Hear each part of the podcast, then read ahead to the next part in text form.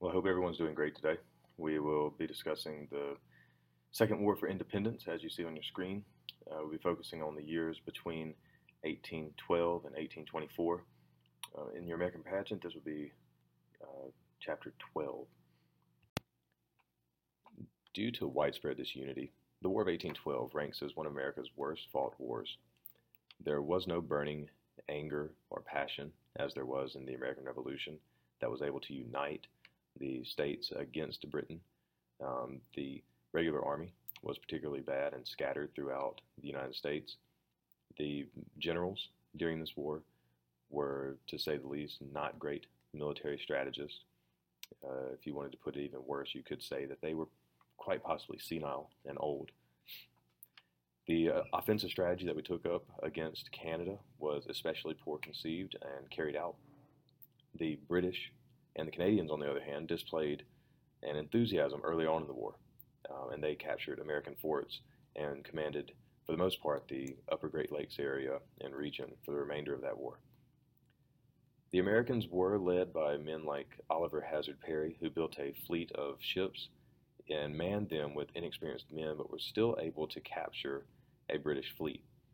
His victory also helped and um, partnered with General William Henry Harrison's defeat of the British at the Battle of the Thames helped bring more enthusiasm and increased morale for the war. By 1814, 10,000 British troops prepared to deliver a crushing blow to the Americans along the Lake Champlain route. But on September 11th, the American army challenged the British and was able to snatch victory from them um, and to repel the British force and to force them into retreat. In August of 1814, British troops landed in the Chesapeake Bay area. In doing so, they dispersed 6,000 panic Americans and proceeded to enter Washington, D.C. and burn most of the buildings that were there. Meanwhile, in Baltimore, another British fleet arrived but was beaten back by a privateer defender of Fort McHenry. This is also where Francis Scott Key wrote the Star Spangled Banner, which became our national anthem. Another British army threatened the entire Mississippi Valley, coming in through New Orleans. Andrew Jackson, fresh off of his slaughter of Creek Indians in the Battle of Horseshoe Bend, led a hodgepodge force of 7,000 sailors, regulars, pirates, and Frenchmen, entrenching them and helping to defeat 8,000 overconfident British that had launched a frontal attack in the, what would be called the Battle of New Orleans. News of the British defeat reached Washington in early February of 1815 and two weeks later, news came from peace from Great Britain. Many citizens assumed that the British, having been beaten by Jackson, finally wanted peace, lest they be beaten again by these, quote, awesome Americans. During the war, the American Navy had oddly done better than the Army, since the sailors were the most angry over British impressment of sailors. However, Britain responded with a naval blockade, raiding ships and ruining American economic life, such as fishing. The Treaty of Ghent concluded the War of 1812. When discussions first began, the confident British made sweeping demands for a neutralized Indian buffer state in the Great Lakes region. The British also demanded control of the Great Lakes and a substantial part of conquered Maine. But the Americans, led by my personal favorite John Quincy Adams, refused this. And as the American victories piled up, the British began to reconsider their position. The Treaty of Ghent was finally signed December 24, 1814. It was an armistice, acknowledging a draw in the war and ignoring the demands of either side. Each side simply stopped fighting. The main issue was the war, impressment, and this was left unresolved. Before the Battle of New Orleans, the capture of New Orleans seemed imminent. States gathered together Massachusetts, Connecticut, New Hampshire, Vermont, and Rhode Island and secretly met in Hartford from December 15th to January 5th. The main ob- objective was to discuss their grievances and to seek a redress for their wrongs. While a few of the members there talked about secession, most wanted financial assistance from Washington to compensate for lost trade. They also discussed an amendment requiring two thirds of a majority for all declaration of embargoes except during invasions. Three special envoys from Massachusetts went to Washington, D.C., where they were greeted with news from New Orleans that Andrew Jackson had won. Their mission failed, and they sank away into disgrace and obscurity. The Hartford Convention proved to be the death of the Federalist Party, as their last presidential nomination was completely and utterly destroyed by James Monroe in 1816. The War of 1812 was a small war involving some 6,000 Americans killed or wounded. Example, when Napoleon invaded Russia in 1812, he had 500,000 men.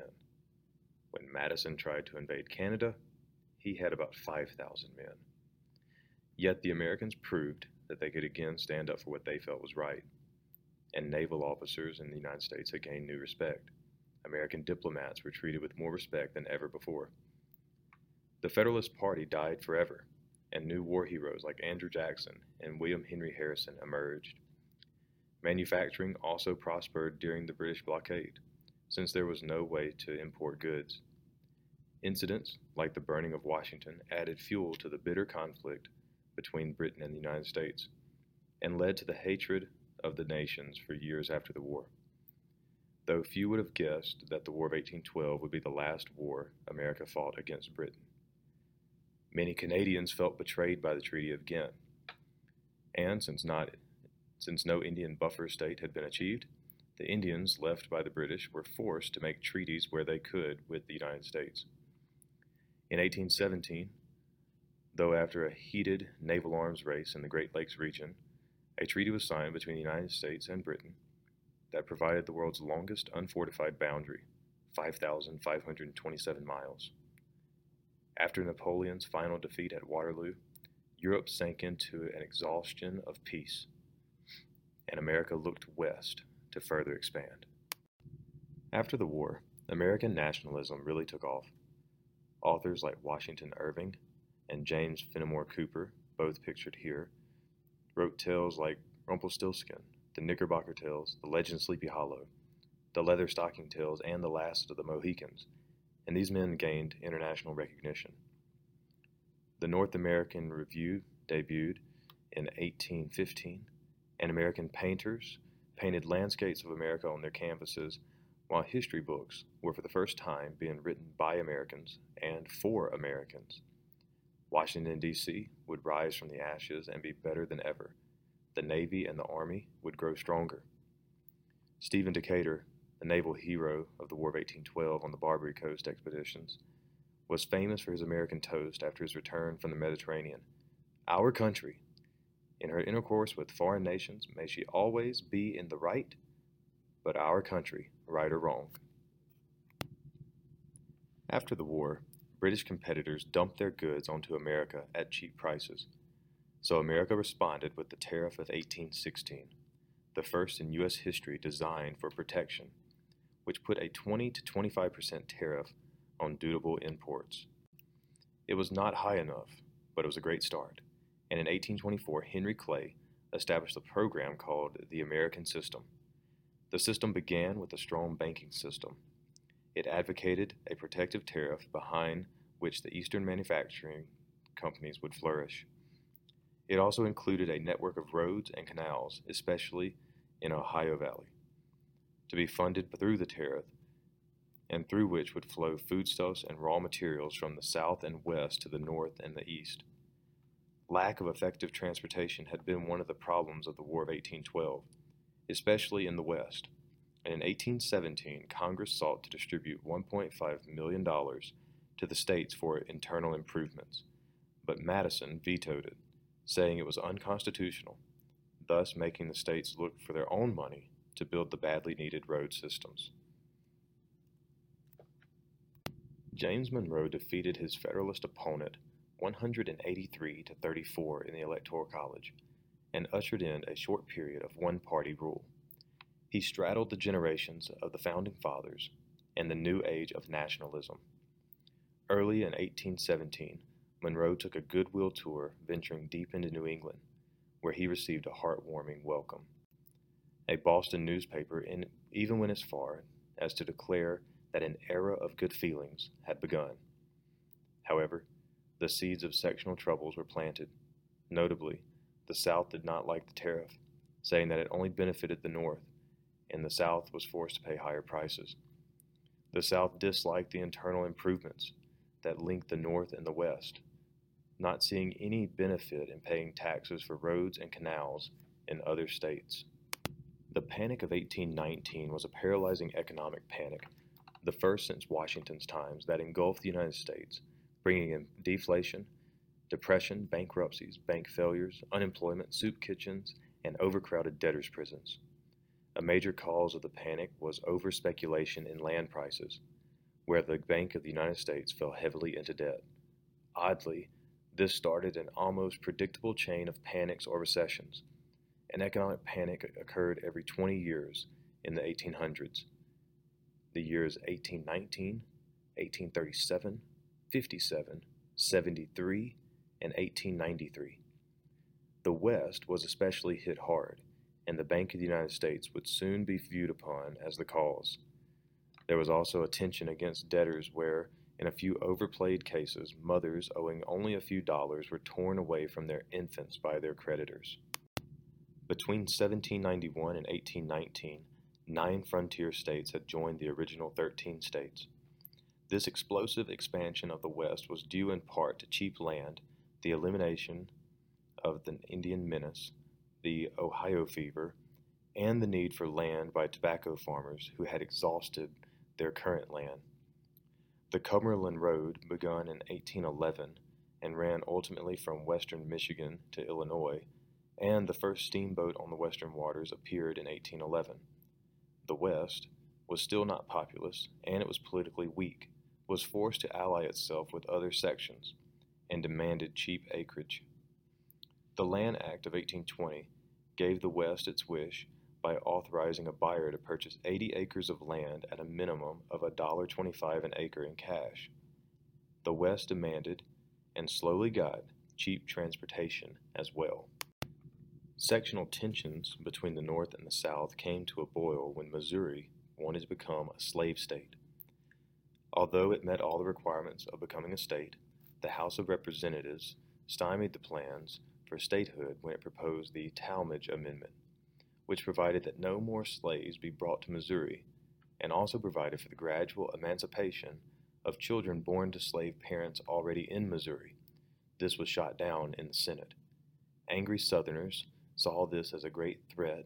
If the Northerners could wipe out slavery in Missouri, they might also try to do the same in the rest of the slave states. Plus, the North was starting to get more prosperous and more populous than the South. Finally, the deadlock was broken by a bundle of compromises known as the Missouri Compromise. The Missouri Compromise would admit the slave state of Missouri, while Maine would be admitted as a free state, keeping the balance of power from 11 free and 11 slave to 12 and 12. All new states north of the 3630 parallel would be free, and new states south of this line would be slave. Both the North and the South gained something but neither was totally happy. The compromise did work for many years after. Monroe would have been doomed after the 1819 panic and the Missouri problem, but he was so popular and the Federalists were so weak that he won again in 1820 by all but one vote. Unanimity was still reserved for Washington's first presidency. Chief Justice John Marshall helped to bolster the power of the government at the expense of the states. In the Supreme Court case McCulloch v. Maryland, the case involved Maryland trying to destroy the Bank of the United States by taxing its currency notes. Marshall invoked Hamiltonian principles of implied power and denied Maryland's right to tax the bank, and also gave the doctrine of loose construction, using the elastic clause of the Constitution as its basis. He implied that the Constitution was to last for many ages, and thereby was constructed loosely flexibly, and to be bent at times as needed as the times changed. In Cohen versus Virginia in 1821, the Cohens had been found guilty by Virginia courts of illegally selling lottery tickets and had appealed to the Supreme Court and had lost. But Marshall asserted the right of the Supreme Court to review decisions of the state Supreme Courts in all questions involving power of the federal government. The federal government won, the states lost. In Gibbons versus Ogden in 1824, New York tried to grant monopoly of waterborne commerce. Marshall struck it down, saying that only Congress can control interstate commerce, not the states themselves. Once again, it was another blow toward states' rights. The Supreme Court also worked against excesses of democracy. In Fletcher versus Peck, after Georgia fraudulently granted 35 million acres in Yazoo River County land in Mississippi to privateers, the legislature repealed it after a public outcry, but Marshall ruled that it was a contract and that the states couldn't impair a contract. In Dartmouth College versus Woodward, Dartmouth had been granted a charter by King George III, but New Hampshire had tried to change it. Dartmouth appealed, using alumni Daniel Webster as to work as his lawyer. Marshall ruled that the original charter must stand. It was a contract, and the Constitution protected those and overruled state rulings. Marshall's rulings gave the Supreme Court its powers and greatly strengthened the federal government, giving it power to overrule the state government sometimes. The Treaty of 1818 put the northern boundary of Louisiana Purchase at the 49th parallel and provided for 10 year joint occupation of the Oregon Territory with Great Britain, without a surrender of rights claimed by either Britain or America. When revolutions broke out in South and Central America, Spanish troops in Florida were withdrawn to put down rebellious rebellions, and Indian attacks ravaged the American land while Indians would retreat back into Spanish territory. Andrew Jackson swept across the Florida border, hanged two Indian chiefs without ceremony, executed two British subjects for assisting Indians, and seized St. Mark's and Pensacola. Monroe consulted with his cabinet as to what to do against Jackson. All wanted to punish him except for John Quincy Adams, who demanded huge concessions from Spain. The Florida Purchase Treaty of 1819 had Spain cede Florida and its shadowy claims to Oregon in exchange for Texas the United States paid $5 million to Spain for Florida. Monarchs in Europe were now determined to protect the world against democracy and crushed democratic rebellions in Italy in 1821 and Spain in 1823, much to the alarm of the Americans. Also, Russia's claim to North American territory were intruding and making Americans nervous that Russia might claim territory that was, quote, rightfully Americans. Then, in August of 1823, the British Foreign Secretary George Canning approached the American minister in London proposing that the United States and Britain combine in a joint declaration renouncing any interest in acquiring Latin American territory and specifically warning European despots to keep their hands off of Latin American politics. The sly and careful John Quincy Adams sensed a problem in the proposal he correctly assumed that the European powers were not going to invade America anytime soon, and knew that a self denouncing alliance with Britain would morally tie the hands of the United States. He knew that British boats would need to protect South America if they wanted to protect their merchant trade, and he presumed it safe to blow a defiant, nationalistic blast at all of Europe in doing so. In late 1823, the Monroe Doctrine was born, incorporating non colonialization and non intervention. Dedicated primarily to Russia in the West, Monroe said that no colonialization in the Americas could happen anymore, and European nations could not intervene in Latin American affairs from this point forward. In return, the United States agreed that it would not interfere in the Greek democratic revolt against Turkey.